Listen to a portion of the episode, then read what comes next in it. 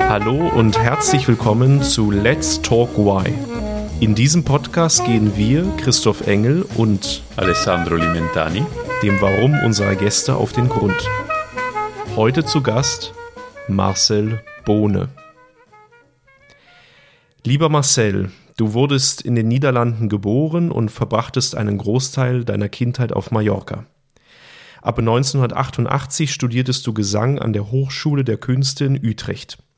Es folgte eine internationale Karriere als Opern- und Konzertsänger im Stimmfach Bariton.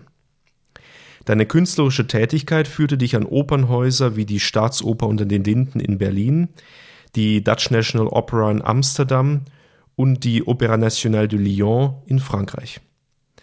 Eine deiner Paraderollen war die des Don Giovanni in Mozarts gleichnamiger Oper.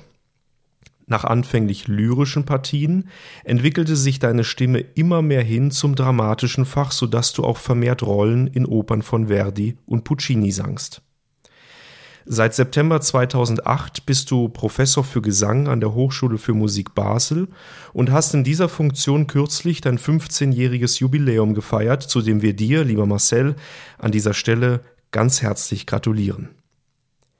Zwischen zweitausendsechzehn und zweitausendachtzehn warst du zudem Professor am C N S M in Paris, einem der beiden staatlichen Konservatorien für Musik und Tanz in Frankreich.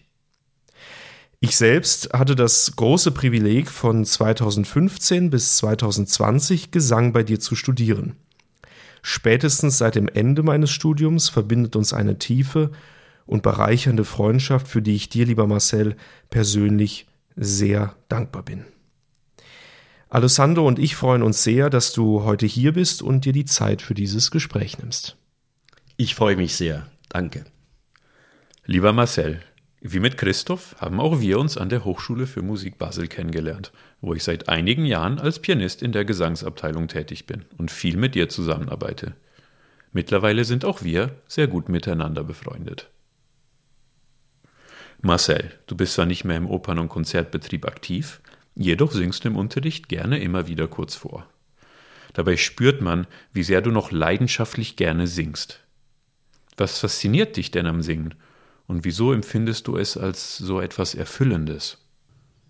Sehr große Frage. Für mich ist Singen immer eine körperliche und seelische Sache gewesen. Das Empfinden vom Klang, das Wahrnehmen vom, vom, vom Ton, das Schwingen, das finde ich wunderbar. Und das hat nicht durch, dass ich nicht mehr berufstätig bin, äh, aufgehört. Für mich war das immer das Wichtigste. Der Spaß oder der Genuss am Singen selber. Ähm, im Unterricht bin ich doch ziemlich vorsichtig mit Vorsingen als, als äh, Unterrichtsmittel. Manchmal nur als Beispiel, weil die Gefahr der, der Nachahmung äh, immer da ist. Und das möchte ich gerne vermeiden, wenn möglich. Du meinst der klanglichen Nachahmung? Absolut, absolut, absolut. Das ist, es kann hilfreich sein, aber grundsätzlich glaube ich persönlich nicht, dass das das richtige ähm, Mittel ist. Und was hat dich denn während deiner aktiven Zeit am Meer mitgenommen, fasziniert? Diese körperliche Erfahrung oder das Aufgehen in der Musik? Oder kann man das nicht voneinander trennen? Das Wunderbare, auf der Bühne zu sein, das ist, sich auch zu verlieren, irgendwie in die Haut zu, zu oder in die Seele zu gehen von, von, von ähm, einem Menschen. Auf der Bühne zu sein, hat mich unglaublich viel Spaß gemacht. Ähm, und das zu verbinden mit dieser klangliche, körperliche, seelische Sache, das fand ich äh, faszinierend. Du hattest ja über viele Jahre hinweg eine internationale Karriere als Sänger. Wir Menschen benutzen ja oft die Formulierung, ich bin Sänger, ich bin Jurist, ich bin Psychologe oder was auch immer. Vor allem, wenn der Beruf vielleicht auch eine Berufung ist. Wie war das für dich damals? War das Sängersein für dich ein Beruf oder auch mehr eine Berufung? Und inwiefern hast du dich darüber definiert? Gute Frage. Ähm, ich fand diesen Begriff Sänger sehr schön, muss ich sagen.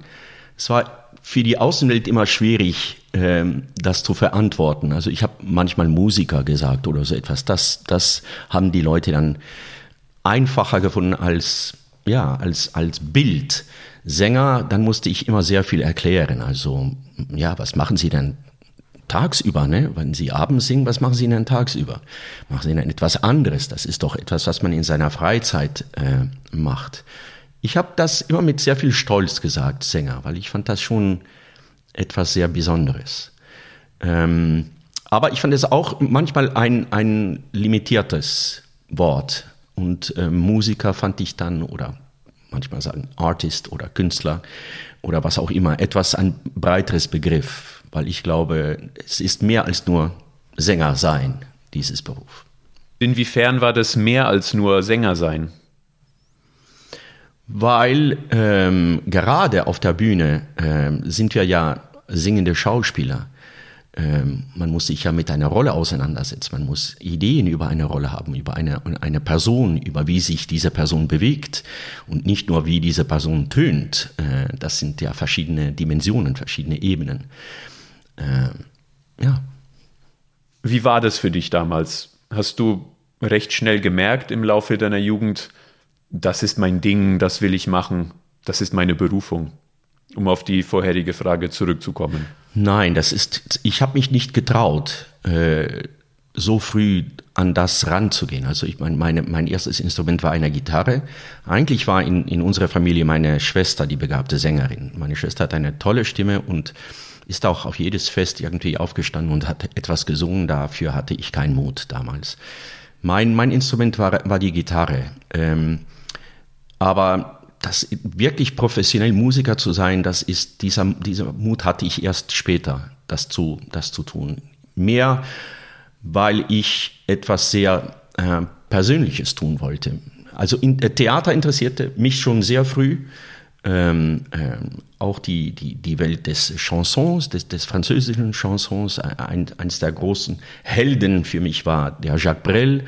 Als ich das sah, habe ich gedacht, so ein Mensch, der sich so auf der Bühne geben kann, der so mit so viel Hingabe, Emotionen und, und das, das schien mir wunderbar, das schien mir wunderbar.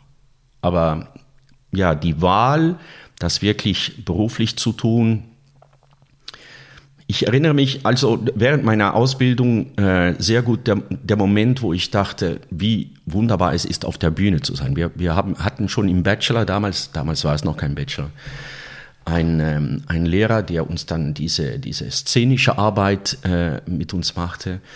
Und dann habe ich gedacht, wow, wow, man kann so in Kleider von jemand anderem kriechen und, und jemand anderen sein und dann hin und her rennen auf der Bühne und zur gleichen Zeit singen. Ich dachte, wow. Besser geht's nicht. Besser geht's nicht. Dieser Moment ist, ist mir sehr beigeblieben. Dort ist diese erste, das erste Gefühl, dass das etwas sein könnte, ohne, ohne je, jemals zu denken, dass das wirklich auch gelingen würde. Das ist etwas anderes. Das klingt doch nach sehr, sehr viel Ehrfurcht und, äh, und Respekt. Also, wenn du von diesem Gefühl sprichst, wow, in die Haut von jemand anderem zu gehen. Hast du dir dieses Gefühl über deine Karriere hinweg bewahrt, mal zu sagen, okay, es ist ein Privileg, dass ich das machen kann, dass ich das machen darf? Oder wie hast du das empfunden? Also ein Privileg, das war mir immer bewusst, immer bewusst. Und ich konnte manchmal wirklich nicht glauben, wie viel Glück dieses Wort muss in dieses Interview irgendwann mal fallen, wie viel Glück ich eigentlich hatte und gehabt habe. Glück ist so ein, ein wichtiger, wichtiger Teil von allem. Ohne, ohne Glück, dieses Momentum, am richtigen Ort zu sein, an einem Moment, das, das, das ist nicht zu unterschätzen. Ähm, ich erinnere mich, die, die, die, die, die erste Zahlung für ein kleines Konzert, dass ich Geld bekommen habe dafür, dass ich gesungen habe. Das für mich war das magisch. Weißt du, magisch. Einfach, dass jemand das war eine, eine kleine Sache im Doppelquartett von, von Elias Mendelssohn. Und äh, ich weiß noch ganz genau, siebenhundert damals, ja, na, keine Euros noch, das war etwas vor eurer Zeit. Ähm, aber äh, ja, ich, das ist unglaublich, unglaublich, dass man, dass man dafür bezahlt wird, das zu tun, was man wunderbar findet. Das, ja. Du hast gerade von Glück gesprochen. Mhm. Und wie wichtig Glück in diesem Beruf ist, wahrscheinlich auch in vielen anderen Berufen. Man kann ja immer wieder darüber sprechen. Glück, Talent, Begabung und Fleiß, harte Arbeit. Mhm. In welchem Verhältnis stehen diese drei Faktoren deiner Meinung nach und wird Talent nicht vielleicht auch überschätzt? Ganz deiner Meinung. Also es braucht all diese Teile. Ja, ohne Glück geht's nicht, ohne Talent geht's nicht, ohne Arbeit geht's nicht. Ähm, was Talent ist, ja, das ist, das ist so etwas wie Musikalität. Das ist so schwierig zu beschreiben. Ähm, ich glaube, je länger ich drüber nachdenke, ist so etwas wie, so ein Begriff wie Persönlichkeit oder Charakter. Ähm, was man übrig hat davor, dafür, was, was man möchte. Ne? Ähm, davon hatte ich immer ziemlich viel. Das heißt, äh, ich war jemand, der nicht schnell weglief für eine Herausforderung oder so etwas. Und ich habe das wirklich als eine große Herausforderung gesehen, gefühlt. Ähm, und dann im Nachhinein kann man sagen, okay, es gab bestimmte Momente, äh, es gibt einige Momente, die, die, die äh, ja, unglaublich wichtig waren für, für, für den Anfang meiner Karriere. Ähm, aber ja, Glück, ohne Glück ging es nicht. Aber ich glaube, das war für mich, ja, wenn ich drüber nachdenke, ist es das. Das wirkliche Wollen und nicht aufgeben und suchen und, und ja. Eben dieses Wollen und nicht aufgeben, von dem du sprichst. Wenn du jetzt mal zurückdenkst, wie war das für dich? Kam diese Sicherheit, dieses Gefühl, das ist das Richtige, was ich mache, das, das wird irgendwie schon funktionieren. Kam das auch durch äußere Umstände? Haben die das bekräftigt? Oder würdest du sagen, dass es dann doch wirklich deine Intuition war? Das ist der Weg. Und vielleicht sind dir diese Sachen dann deswegen zugeflogen. Nein, ich glaube, es ist anders. Ich glaube, ich war der Überzeugung, oder ich bin der Überzeugung heute noch, dass was immer geschieht, wenn ich jetzt kein Professor mehr wäre oder nicht mehr unterrichten könnte, dass ich etwas anderes tun würde, was mir auch sehr viel Freude bringen würde. Und das war's. Ich habe immer gedacht, okay, ich gebe völlig ja, hundert, zweihundert Prozent in, in das hier, aber wenn das nicht so ist, dann werde ich wieder etwas anderes suchen und ich glaube auch mit derselben ja, äh, Überzeugung machen. Also das, das war ein Gefühl, ja, dass ich ein, vielleicht ein Überlebensgefühl, so ein, dass ich denke, es ist nicht alles oder nichts. Wenn es, ich versuche es wirklich so, so, so gut und so, ja, was ich kann, aber wenn es nicht gelingt, dann glaube ich, dass, dass ich etwas anderes tun könnte und ja, auch meinen Weg finden würde. Hattest du damals schon Ideen oder auch konkrete Tätigkeiten, bei denen du wusstest, das kann ich genauso gut erfüllen wie jetzt das Sängerdasein oder das Unterrichten? Nein, ähm, also vielleicht das größte Vorteil meiner Jugend war, dass ich äh, schon ziemlich früh viele Sprachen kannte. Also am Anfang meiner Ausbildung, meiner Gesangsausbildung, habe ich oft gedacht, okay, vielleicht möchte ich Dolmetscher äh, werden oder so etwas. Das war so ein Gedanke. Oder vielleicht etwas als soziale Sicherheit tun. Das, dieser Gedanke ist oft geblieben, aber hat sich nie als nötig äh, erwiesen. Das heißt, äh, ich, äh, ich dachte, vielleicht muss ich einen Backup-Plan haben, wenn das nicht äh, gelingt. Und dann in dieser Zeit war das Dolmetscher, weil das war so, das lag so, weißt du, ja, ich dachte, ja, okay, ich, ich spreche viele Sprachen und äh, das, das ist etwas, was ich mir vorstellen könnte. Und das war so immer. Ich, aber dann habe ich untersucht, ob das möglich wäre zu kombinieren. Das war viel zu, viel zu schwer, das zu tun. Aber das war damals, also habe ich lange nicht mehr drüber nachgedacht, aber das war damals mein Plan B. Du hast gerade gesagt, dass du in deiner Jugend schon viele Sprachen gesprochen hast. Die vielen verschiedenen sprachlichen Hintergründe, wie hat dich das als Mensch geprägt? Wie hat das aber vielleicht auch deinen weiteren Werdegang beeinflusst? Im Nachhinein sind, äh, ist vielleicht das Sprachliche eines der größten Geschenke, die ich überhaupt äh, bekommen habe aus, aus meiner Jugend.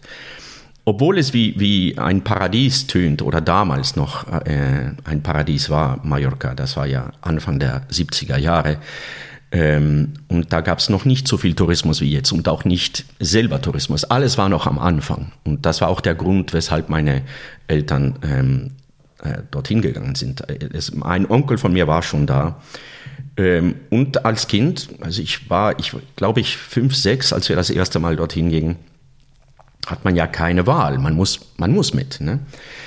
Ähm, das große Vorteil war, wenn man so jung ist, lernt man die Sprache ja auf der Straße.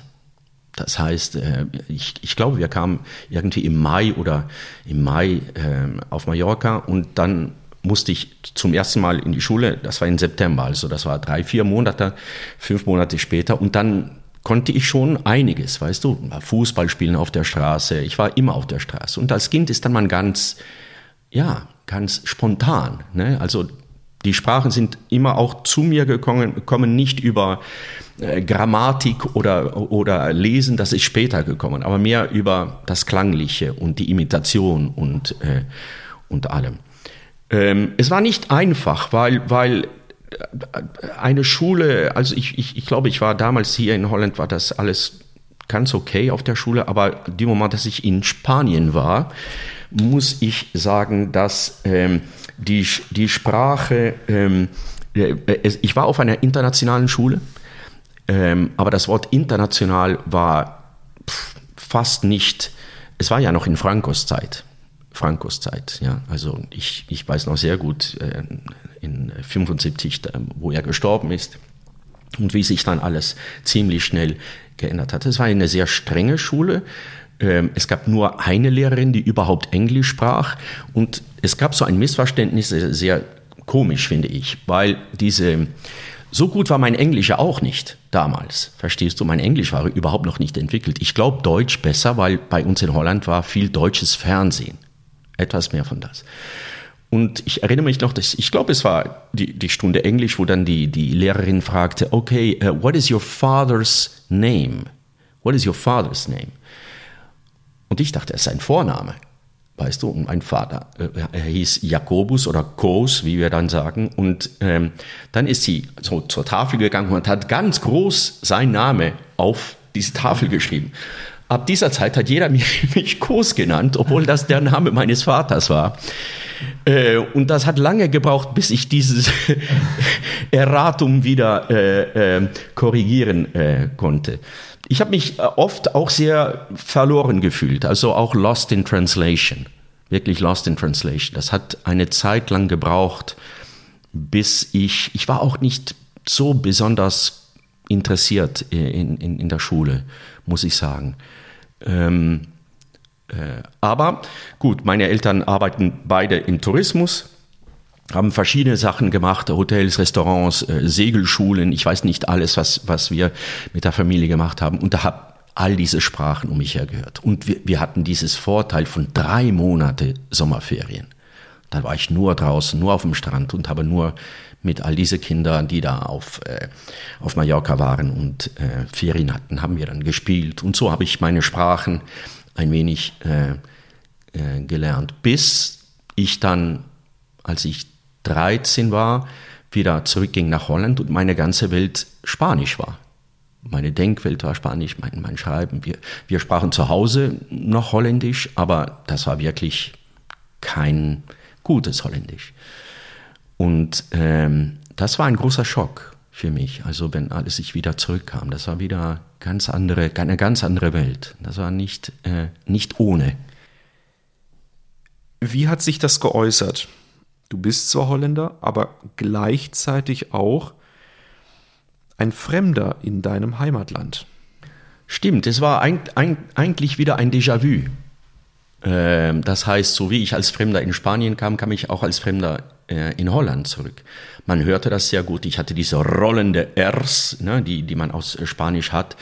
Ich hatte auch, mein Vokabular war nicht so äh, entwickelt wie die Kinder, die, die die die Grundschule dann gemacht haben und dieses Elementarunterricht. Ähm, und wie gesagt, die Schule hat mich nicht so sehr interessiert in Spanien. Ich war in Fußball interessiert und äh, in Schwimmen und äh, Segeln und all diese Art von Sachen. Äh, die Schule nicht so sehr. Aber ähm, ich hatte schon diese soziale Fähigkeit, diese Anpassungsfähigkeit. Das heißt, auch, auch in, in, in Mallorca sind wir sehr oft gezügelt, weißt du, umgezogen. Und also ich war schon gewohnt, wieder in eine neue Umgebung, wieder von neu anzufangen. Es war sehr schwierig für, für meine Mutter, weil das war auch der Moment, wo meine Eltern geschieden sind. Also meine, meine Eltern sind damals, als ich, als ich dann nach Holland kam, äh, geschieden. Meine Schwester ist dann bei meinem Vater geblieben in Spanien und ich bin mit meiner Mutter ähm, nach Holland gegangen. Und es war sehr schwierig äh, zu festzustellen, was denn der Anschluss war vom Unterricht aus Spanien mit Holland. Und dann musste ich verschiedene Tests tun.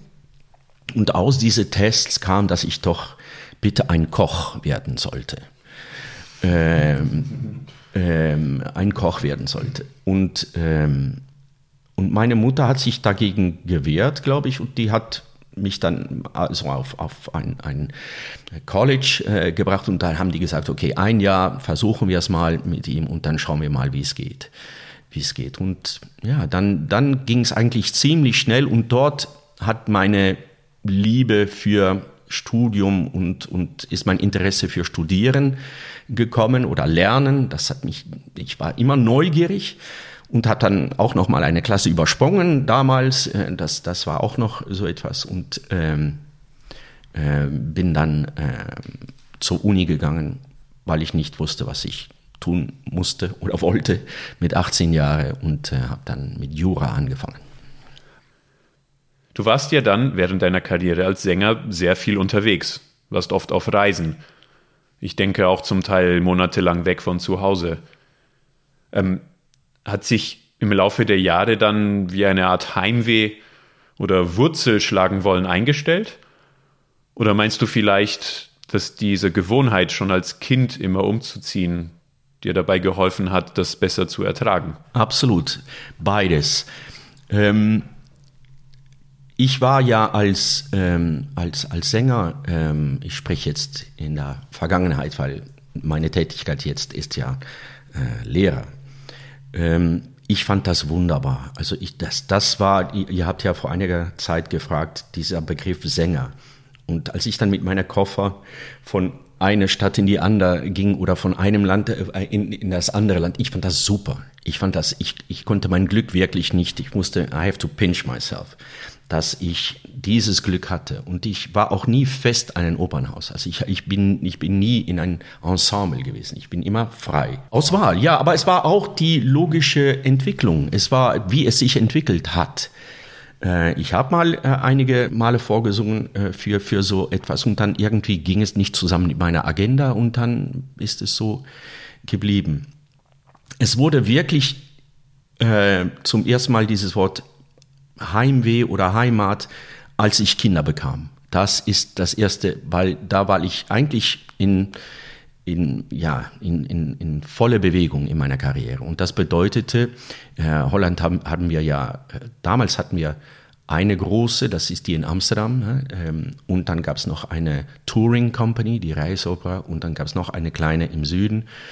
Die habe ich dann alle bedient in diese Jahre, aber irgendwann musste musste man auch weg, weil man kann ja nicht eine Karriere aufbauen, nur in diese drei Häuser. Und dann fängt auch die Langeweile an. Also ich war oft wirklich zwei Drittel des Jahres im Ausland. Weil wenn man solche Produktionen macht, das, so Probenzeit ist sechs Wochen, dann noch Aufführungen zwei Wochen oder so etwas. Also diese Zeit war ich dann weg. Und das, das war...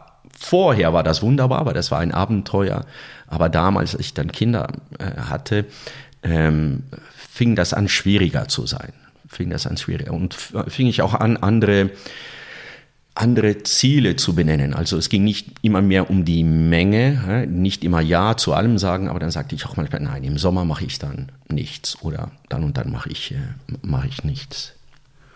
Die Prioritäten, das heißt, meine Ambitionen waren, nach einer gewissen Zeit dachte ich wirklich, okay, ich war dort, ich habe das gesungen, ich war in Wien, ich war in Moskau, ich war überall und ich habe wunderbare Sachen gemacht, wirklich tolle Sachen. Und dann habe ich wirklich gedacht, wie lange möchte ich das noch oder äh, wann wird das noch dasselbe Gefühl bringen wie am Anfang? Und dann war auch der Preis manchmal zu groß. Ich war nie da bei Geburtstage, nie an Ferien, nie an. Das ist, das ist, man, ja, wenn man zu dieses Leben Ja sagt, gehört das dazu. Das ist ein Preis. Ähm, aber dasselbe Glück, was ich auch vor einiger Zeit äh, benannte, war dann äh, mit dieser Stelle als Professor, die ich ja auch nicht gesucht habe, die auf meinen Weg gekommen ist. Und diese Dynamik hat dann eigentlich viel, viel geändert und eine, eine, eine ganz andere Bewegung zustande gebracht. Inwiefern glaubst du, dass diese Fähigkeiten, Anpassungsfähigkeit, auch Intuition, Spontaneität und Herausforderungen nicht auszuweichen, nicht nur im Sängerberuf im Speziellen, sondern auch im Leben ganz allgemein wichtig sind? Ja, ja ich, also das ist eins der, denke ich, größten Geschenke auch äh, dieser Lebensgeschichte oder dieser Weg ist, ähm, für mich sind Begriffe wie, wie, wie Nationalität oder das ist mir alles etwas fremd. Wenn du jetzt sagst, am Anfang, ja, auf meinem Pass steht Holländer. Das bedeutet, ich bin dort geboren. Würde ich jetzt sagen, ich bin ein typischer Holländer oder das ist, ja, bekomme ich jetzt Gänsehaut bei der Nationalhymne? Diese Art von Sachen. Also ich denke, mein, mein Menschbild ist, ist durch diese Bewegung ganz anders geworden. Also ich teile Menschen nicht ein in Nationalitäten. Ähm, äh, und ja, ich glaube, diese Kommunikationsfähigkeit, die entsteht dadurch, dass man Sprachen spricht, ist man auch viel schneller imstande, Brücken zu bauen. Äh, und das hat mich immer interessiert. Ich bin, ich bin ein neugieriger Mensch. Ich glaube, in allem, was ich tue. Ich bin noch immer genauso neugierig wie vor, ich weiß nicht, wie viele Jahre. Das hat nie aufgehört. Und ähm, ja, all diese Sachen, die du jetzt nennst, äh, äh, sind nicht nur professionelle Werkzeuge oder Tools oder, oder, oder Eigenschaften, aber für mich in meinem Leben unglaublich wichtig, in, im, im täglichen Umgang und äh, ja, in, auch in meiner persönliche, persönliche Welt. Wie bewahrst du dir diese Neugier? Was treibt dich an, diese Neugier, die du hast, immer wieder zu erneuern, zu erfrischen? Es ist ähm, das Wissen wollen oder verstehen wollen oder und zur gleichen Zeit akzeptieren, dass dass das grenzlos ist, ne? dass, dass jede Begegnung, jede Begegnung ist, ist für mich eine, eine, eine neue Begegnung, auch mit Studenten. Es hat auch etwas damit zu tun, dass ich überhaupt kein methodischer Lehrer bin in dieser Hinsicht. Also bei mir, obwohl sich Sachen wiederholen, sehe ich jede, jede, jede, jeden Studenten als eine, eine, eine neue Person, eine neue Ähm, Herausforderung. Das macht mich neugierig. Wie denkt dieser Mensch? Was fühlt dieser Mensch? Wie komme ich an diesen Menschen heran? Aber dasselbe gilt für meine Neugier in die Vielfalt. Also ich, ich, ich bin sehr in, wissenschaftlich interessiert. Ähm, in der Psychologie bin ich sehr interessiert. Wieso tun wir, was wir tun? Äh, all diese Art von Fragen oder wieso tue ich, was ich äh, tue? Und nie wirklich auf der Suche nach einer Endantwort dazu, aber mehr als ja, Neugier und, und Psychologie, auch Neurowissenschaft, all diese Art von Sachen, immer wieder etwas Neues, was meine, ja, was meine, was mich interessiert. Und ich versuche dann das, was mich dann in dieses Moment interessiert, auch wieder zu integrieren in, in das, was ich, was ich tue. Das hat mit, mit, mit, mit, mit Lesen zu tun. Ich lese Vielfalt von, von, von Sachen, aber auch mit Musikwahl. Also ich, ich könnte nicht mal sagen, welche Musik ich nicht irgendwie mag oder gehört habe. Also es, es, es könnte sein, dass man jetzt denkt, der ist ähm, Opernsänger gewesen, also der hört sich nur Oper an. Nein, absolut nicht. Ähm, ja, also die Neugier ist, ist, ist etwas, was sich in mein tägliches Leben immer wieder äh, zeigt. Ich bin immer wieder in, in etwas interessiert. Manchmal auch ein Nachteil, ne? Das ist auch manchmal ein Nachteil, weil man könnte sagen, ja, die wirkliche Vertiefung äh, ganz in etwas, dafür fehlt mir manchmal die Ruhe, weißt du, die, die, die Ruhe, weil es, ja, es gibt so viel zu lernen und so wenig Zeit, und dann versuche ich irgendwie von allem etwas mitzubekommen. Du hast das sehr schön gerade gesagt. Warum tue ich, was ich tue? Wieso tue ich, was ich tue? Wie würdest du diese Frage in deinem Fall beantworten? Wieso tue ich, was ich tue? Oder warum tue ich, was ich tue? Für mich ist, obwohl es anfing mit dieser Suche nach persönlicher Äußerung im Gesang, ja, dass es wirklich äh, um, um Marcel ging als, als Person, habe ich erst als, als, als Lehrer etwas sehr Wichtiges entdeckt. Dass, dass dieses Teilen mit jemandem, also nicht nur Wissen teilen, aber einfach teilen, allgemein, dass das etwas ist, wie für mich ist das wie zu Hause kommen. Ich lerne gerne und ich lehre gerne. Und diese Haltung, diese, diese, wenn ich, wenn ich eine, einen Studenten vor mir habe, dann, dann bin ich, dann möchte ich von diesen Studenten lernen und nicht in erster Linie etwas lehren. Weißt du, ich muss erst etwas über jemanden lernen, bevor ich diese Person lehren kann. Das ist meine, mein Gedanke. Und das ist eine Ja, eine, eine Quelle ohne Ende. Das ist eine Quelle ohne Ende. Das, das, und, und für mich ist, was ich jetzt tue, wirklich wie äh, zu Hause kommen. Ich glaube, so viel von, meine, von meiner Persönlichkeit, äh, wer ich bin, was ich kann, was ich möchte, die Liebe von Musik, äh, aber auch der, der soziale Umgang. Äh, äh, es ist nie dasselbe, es ist immer wieder neu. Ja, obwohl es wieder Wiederholungen gibt, klar gibt es Wiederholungen, aber das ist, glaube ich, warum ich tue, was ich tue. Was ich, was ich tue, ist, weil ich das Gefühl habe, äh, ich bin wirklich zu Hause. Also es ist, es, es, ja, das ist es. Was hat dich damals mehr erfüllt? Eine Partie, ein Konzert vorzubereiten, die Musik zu ergründen, auch stimmlich hineinzufinden, oder das eigentliche Konzertieren auf der Bühne und, wenn wir wollen, auch das Teilen mit dem Publikum? Ganz klar die Vorbereitung und die Probezeit. Ich, das war für mich immer die schönste Zeit, das, das Aufbauen, das, die Freundschaft, das Soziale. Aufführungen gehören dazu.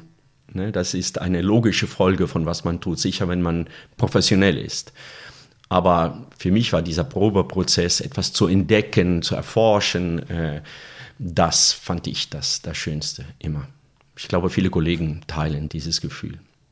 Ja, absolut. Also ich würde das auch aus meiner Erfahrung so, so unterstreichen. Die Aufführungen haben dann schon fast etwas Wehmütiges an sich, weil man merkt, okay, es sind vielleicht zehn oder zwölf Vorstellungen, und je mehr man sich der Dernière nähert, desto klarer wird einem, okay, dieses Projekt ist jetzt abgeschlossen und es geht dann zu einem nächsten Projekt, aber die Konstellation der Mitwirkenden ist wieder eine ganz andere.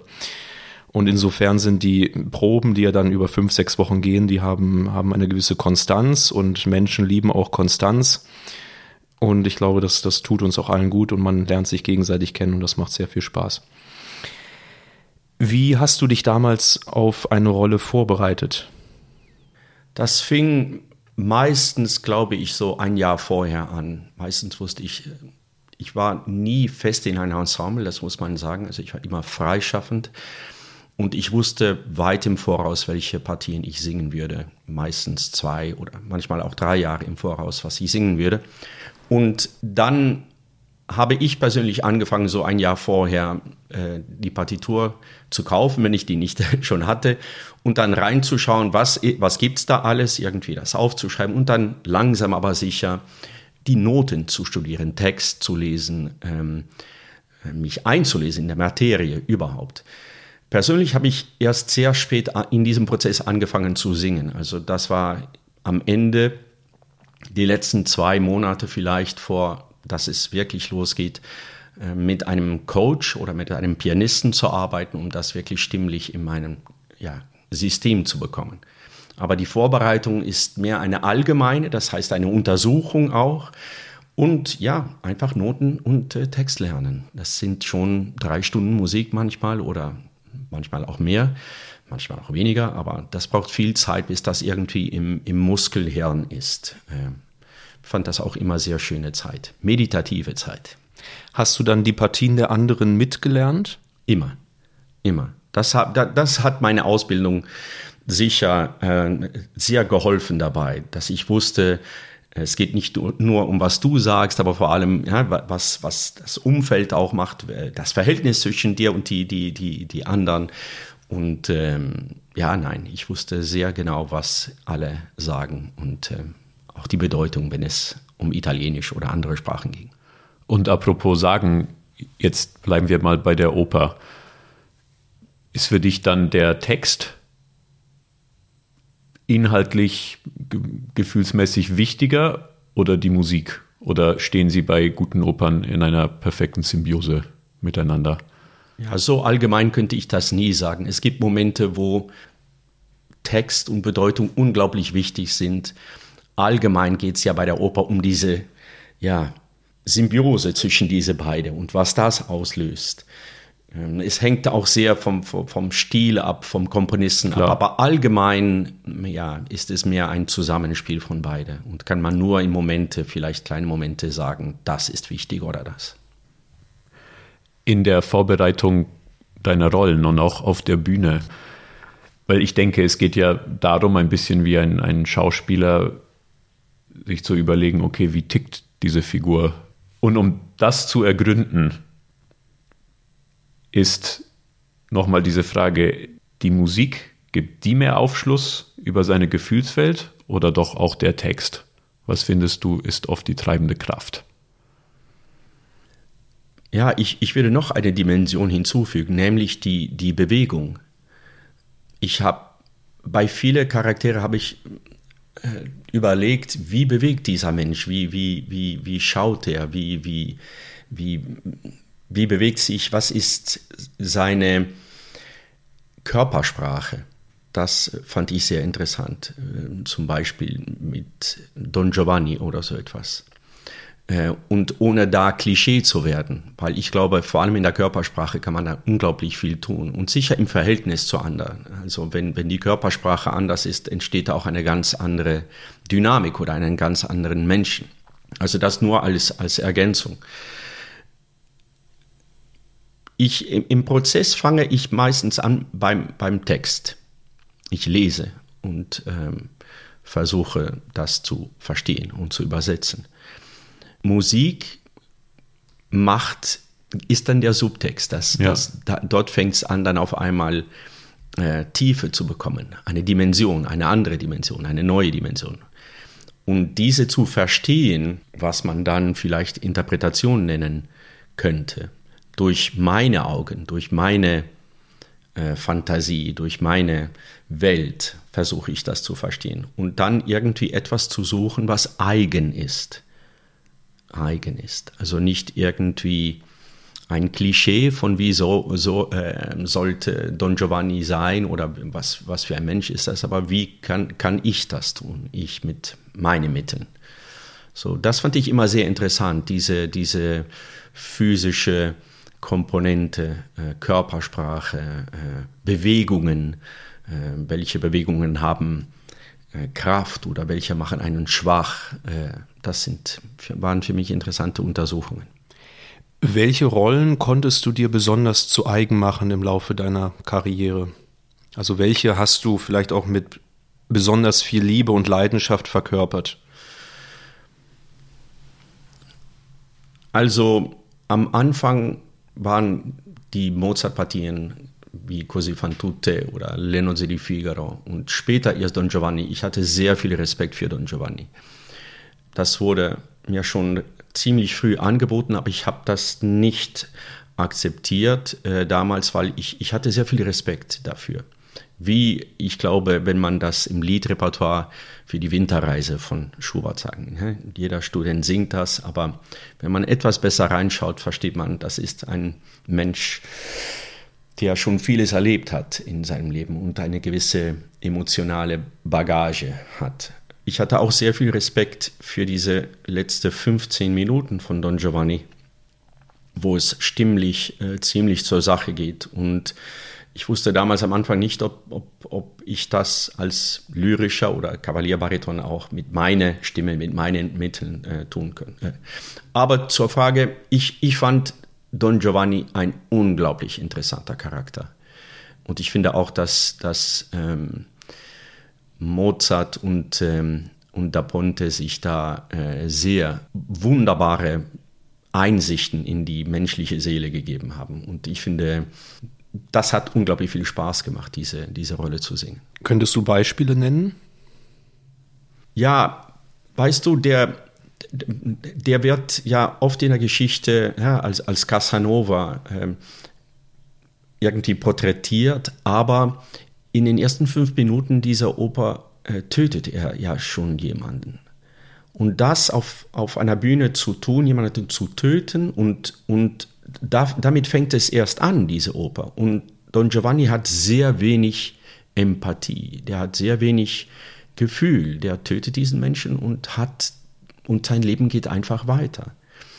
Ähm, jetzt treffen wir zu, zufällig Don Giovanni an seinen letzten Tag, wo alles nicht so läuft, wie es immer mal ähm, war, aber ja, das, das zu erleben oder das zu fühlen und dann später noch, äh, lassen wir sagen, mehr romantische Szenen zu haben oder am Ende, wo Don Giovanni, also ich sehe den in, in dieser Hinsicht mehr als revolutionär, wo er sagt, ich sterbe lieber für meine,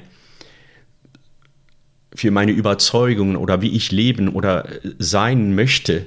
Und das ist sehr stark, wenn, wenn das eine gute Produktion ist und man das wirklich empfindet und, und ja, er bekommt ja die Chance, ne? Er, Kommentatore sagt ja mehrmals, äh, pentiti, hä? bereue, bereue dich. Und Don Giovanni bekommt also mehrmals die Chance, dort einfach sein Leben weiterzuführen, aber anders, nämlich diese neue Moral und diese neue Ethik. Und er sagt, nein, das mache ich nicht, ich sterbe lieber.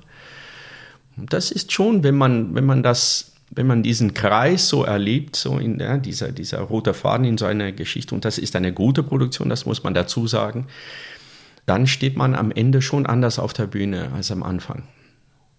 Und diese Reise, das ist eine, eine interessante Reise. Klar gab es noch viele andere Beispiele von Rollen und auch vielleicht zeitgenössische Stücke, die sehr ergreifend waren, ähm, aber die wahrscheinlich hier in dieses Gespräch wenig Referenz äh, finden. Wir haben ja vorhin kurz auch die Winterreise erwähnt. Du sprachst auch von Zusammenarbeit Mozart-Da Ponte. Wir haben ja auch im Liedbereich viele glückliche Kombinationen wie Heine, Schumann. Wie war das für dich damals im, im Liedbereich? Du sprachst gerade von der Erfahrung, Don Giovanni zu singen. Am Ende steht man anders auf der Bühne als am Anfang, und auch der ganze Prozess des Erarbeitens der Rolle. Reden wir mal von der Winterreise. Ist die Erarbeitung solch eines Liederzykluses für dich ähnlich intensiv gewesen? Gibt es da Parallelen zu, wenn du eine Opernrolle vorbereitest, abgesehen davon, dass es keine Szene gibt? Ja, das mit der Winterreise, es ist eine, eine schwierige Geschichte, weil es wurde in, im Unterricht ja auch viel als Mittel gebraucht. Also ich habe es auch als, als pädagogische ähm, Reise empfunden, nicht nur als äh, künstlerische Reise. Aber irgendwie gibt es Parallelen. Also auch für Winterreise hatte ich unglaublich viel Respekt, wie viele, für viele andere ähm, Liedkomponisten oder Lieder. Aber wie es heutzutage ist in angewendeter Kunst, das heißt, man muss ähm, relativ schnell sich mit diesen Sachen auseinandersetzen, auch wenn man vielleicht noch viel zu jung ist, ähm, das wirklich äh, zu verstehen. Ja, klar, auch bei der Winterreise steht man anders da am, am Ende als am Anfang und geht man durch eine ganze Reihe von äh, Hoffnungen und äh, ja, andere Emotionen. Ich, vor allem auch im Repertoire von Mahler, muss ich sagen. Mahler finde ich ein tief menschlicher mhm. äh, Komponist. So etwas wie Lieder eines fahrenden Gesellen oder so etwas. Oder Kindertotenlieder, vielleicht noch mehr Respekt dafür. Sicher, wenn man selber Kinder hat.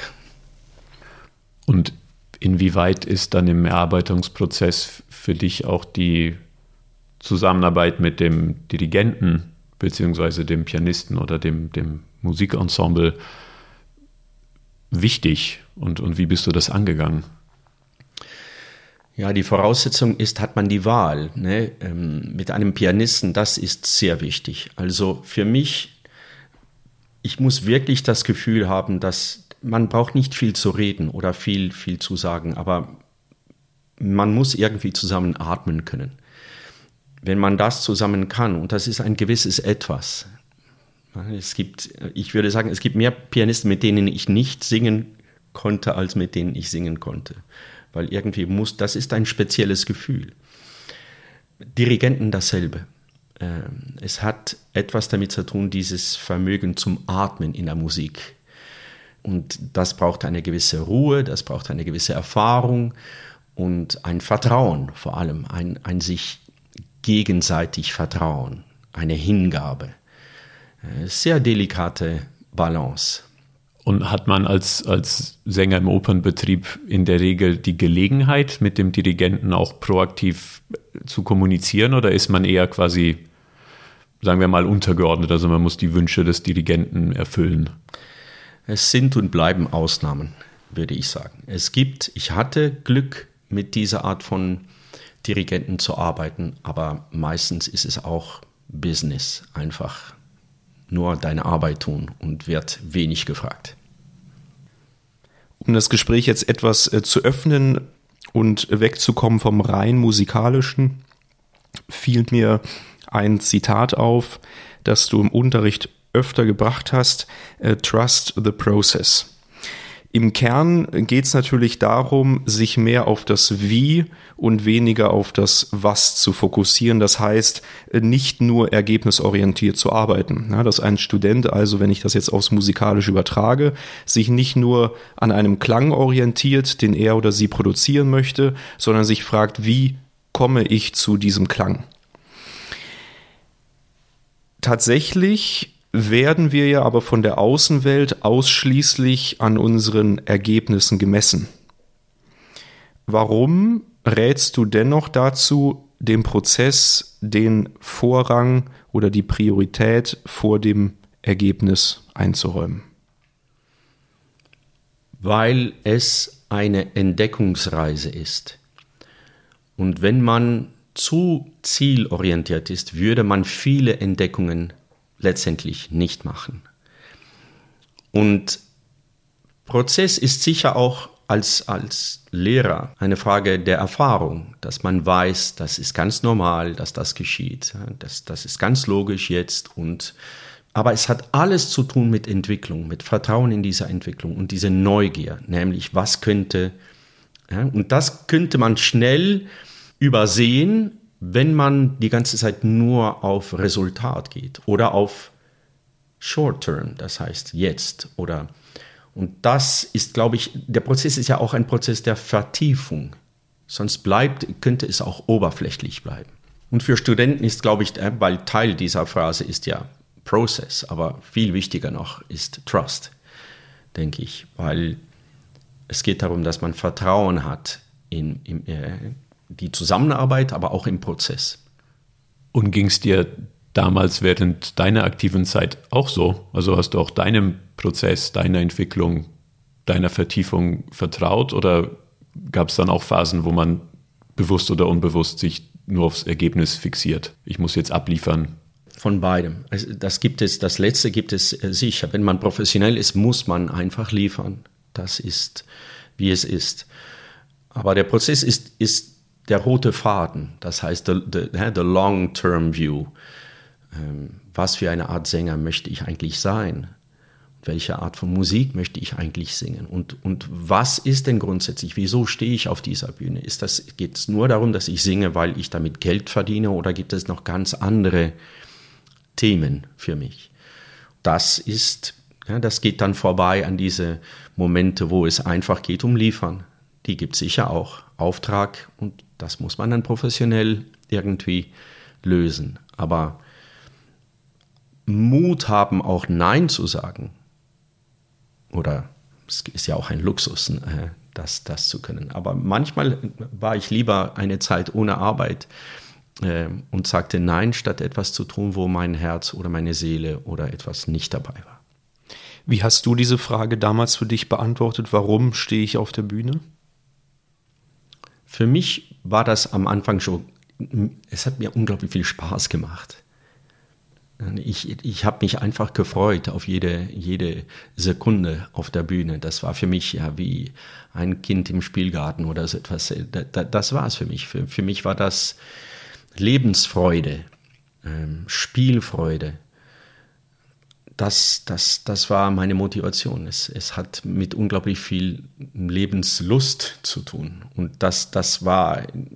Oder wenn man auf der Bühne ist, spürt man diese Anwesenheit sehr, dass man da ist. Und, und das war es für mich. Auch nicht immer. Lass uns vielleicht zum Abschluss dieses Gesprächs äh, nochmal auf die Metaebene gehen und ein bisschen äh, schauen, was Kunst und Kultur generell für Aufträge haben, aber auch für Verantwortungen. Äh, Thomas Range schreibt in seinem Büchlein Mensch und Maschine: Kulturelle Haltungen beschleunigen oder verlangsamen die Akzeptanz von Innovationen. In Europa sind Roboter Feinde, in Amerika Diener, in China Kollegen und in Japan Freunde. Aber langfristig wirkt überall die Kraft des Return on Investment, also der Rendite auf das investierte Kapital. Diese Rendite misst sich oft, vielleicht meistens, in Geld. Jetzt könnten wir sehr lange und breit über Innovationen sprechen, wir könnten sehr lange und breit über ähm, Robotik sprechen, das machen wir vielleicht einmal äh, an anderer Stelle, in einem anderen Gespräch. Meine Frage ist eher provokativer Natur: Was ist der Return on Investment staatlicher Kulturförderung? Anders gefragt, was ist der Mehrwert von Kultur? Wow, jetzt könnten wir wieder ganz von vorne anfangen, weil das ist eine, eine sehr interessante äh, Diskussion. Ich glaube... Es muss nichts bringen. Es muss ein kompletter Kontrast sein zwischen alles, was irgendetwas bringen sollte. Du meinst materiell nichts? Ja, aber ich würde, ich würde versuchen, noch weitergehen. Was sollte ein Gedicht bringen, die Welt bringen, als vielleicht nur dir alleine, weißt du, oder Trost oder Hoffnung oder was auch immer. Und lass uns mal sagen, das Wort Produktivität oder, oder Resultat mit Kunst äh, zu verbinden, das ist eine, denke ich, ein Denkfehler. Ähm, weil man sollte diese Sachen nicht, nicht vergleichen. Es geht hier mehr um das Sein, um das, um das Dasein, äh, um das Tiefmenschliche. Äh, das, was wir versuchen zu erklären, was wir selber nicht verstehen. Oder, äh, und das lässt sich nicht nur in Zahlen oder in Resultate oder in messbare Resultate definieren. Und wenn ich sage nichts, das ist nicht dasselbe als Nihilismus. Aber man muss Mut haben, das zu sagen, glaube ich. Man muss Mut haben zu sagen, es braucht kein größeres Ziel oder keine größere äh, Erwartung zu erfüllen, als das, was es für eine Person bedeutet. Für eine Person. Und darum werden wir auch immer diesen Kampf haben, nämlich, was bringt es? Und ob man dieses Was bringt in Zahlen oder, oder in, in, in messbare Resultate übersetzen kann. Und ähm, es ist fremd vielleicht, wenn ein Künstler sagt, es soll nichts bringen, aber ich würde das mehr im buddhistischen äh, nichts sehen, weil ne, in, in Kunst entsteht, ist, ist auch Raum und, und, und ähm, ist das Nicht-Wissen oder das Nicht-Wissen-Wollen oder das Nicht-Verstehen. Äh, und lass uns mal sagen, die materielle Welt möchte alles verstehen und alles äh, in Zahlen ausdrücken können oder in was bringt es. Und ich finde das eine, eine gefährliche Tendenz, wenn das äh, um, um Kunst geht. Weil das entnimmt nämlich die Freiheit. Mhm. Das entnimmt nämlich die Kunst der Entdeckung und, und die Kunst auch des vom Risiko oder vom, vom, vom Scheitern. Vielleicht das Letzte noch am, am meisten, dass es keine Sicherheit gibt und dass es nicht ein, ein, ein ein immer weiterbauen auf, auf neue Sicherheiten äh, geht. Aber das ist aus meiner Sicht, was Kunst tun könnte. Die Kunst als Seinsform, damit schließen wir den ersten Teil. Ganz herzlichen Dank, Marcel. Im zweiten Teil gehen wir dann etwas mehr in die Tiefe und beleuchten deine Unterrichtsphilosophie. Herzlichen Dank. Danke dir.